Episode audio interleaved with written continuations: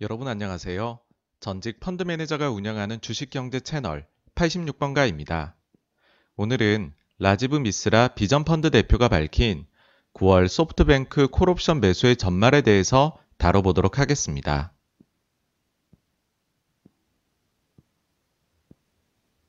지난 십일 월요일 밀켄 인스티튜트 가상회의에서 라지브 미스라 비전펀드 대표는 사십억 달러 콜옵션 매매에 대해서 언급했습니다. 당시 언론에서는 거대한 베팅 규모를 보고 소프트뱅크를 고래라고 칭하며 떠들썩하게 다루었습니다.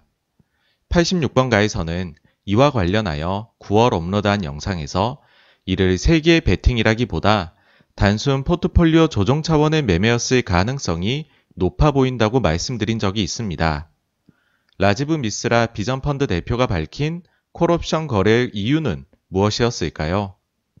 바로 중국 알리바바에 편중된 투자 포트폴리오를 다변화하기 위한 목적이었다고 말했습니다. 결국 희대의 베팅이라기보다 단순히 포트폴리오를 변화시켜 나가는 과정이었던 것으로 밝혀졌습니다. 그리고 고래로 지목된 것에 대해서는 자신들은 고래는커녕 돌고래에도 미치지 못한다고 말하였습니다. 나스닥 선물 시장의 하루 거래 규모가 천이백억 달러임을 예로 들며 십에서 이십억 달러 선물 매수로는 시장을 움직일 수 없다고 하였습니다.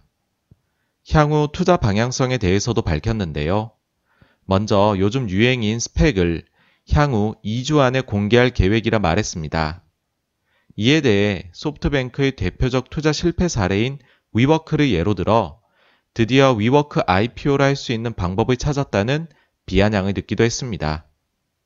또한 지난 육 개월 동안 더 적극적으로 상장 주식에 투자하고 있다고 밝혔습니다. 과거 소프트뱅크는 주로 비상장 기업에 투자했습니다.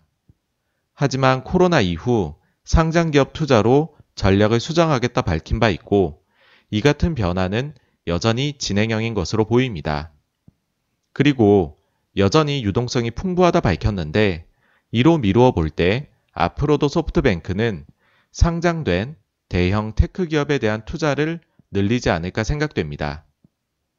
오늘 팔십육 번가에서 준비한 내용은 여기까지입니다. 아무쪼록 영상 내용이 시청하시는 분들께 도움이 되었으면 합니다. 감사합니다.